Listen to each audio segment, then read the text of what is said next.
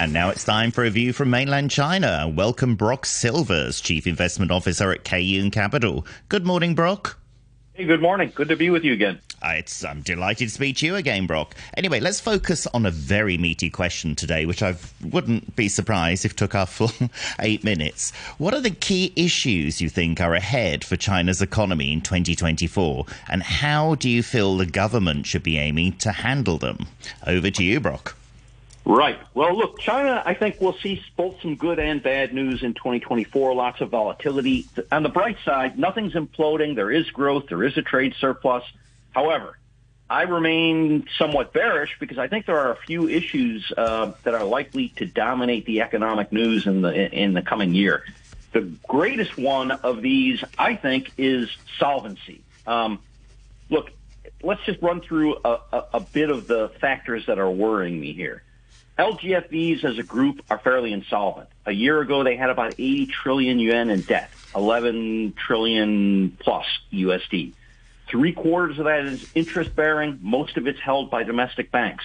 Um, 65, uh, 650 some billion USD will come due this year. Almost, almost none of the LGFVs have positive cash flow that can, that can pay down interest.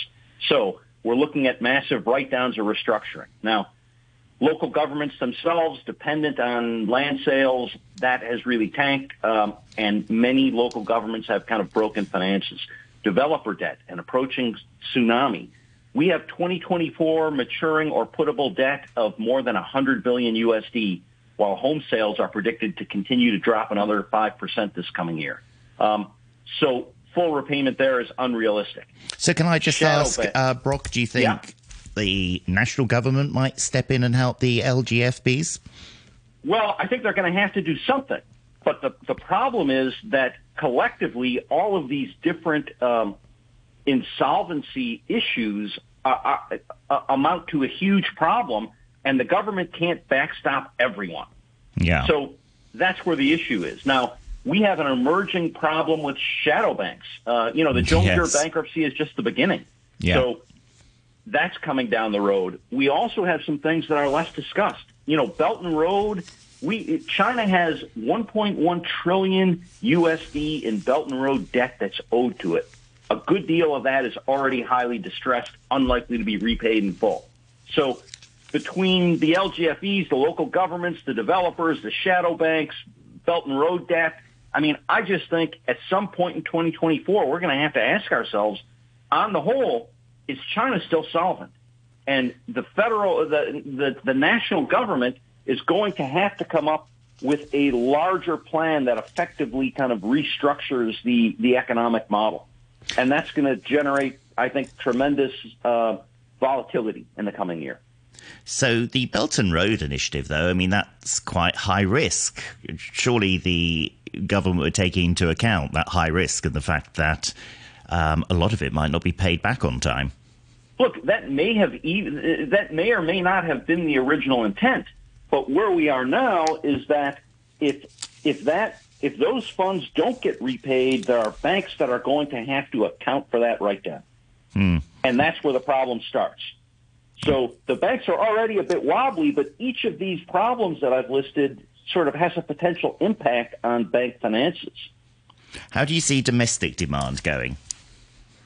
Well, look, again, on the bright side, nothing in China is imploding. There, there is domestic demand. Um, a lot of times we can get wrapped up in the negative news and, and, it sort of overtakes our mindset. And that's not really the, the, the, the case here.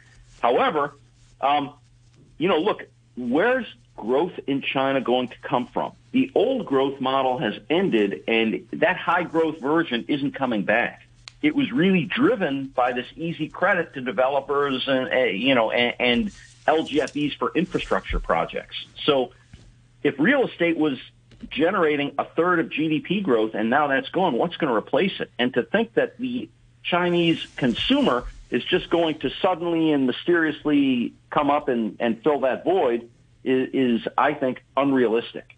Um, so again, we're not imploding but I would say my base case is sub 5% growth for the next several years, perhaps five years out. We're going to be looking at sub 5% growth. Yeah, which is a lot lower than the traditional growth. How about That's right. foreign investment, Brock?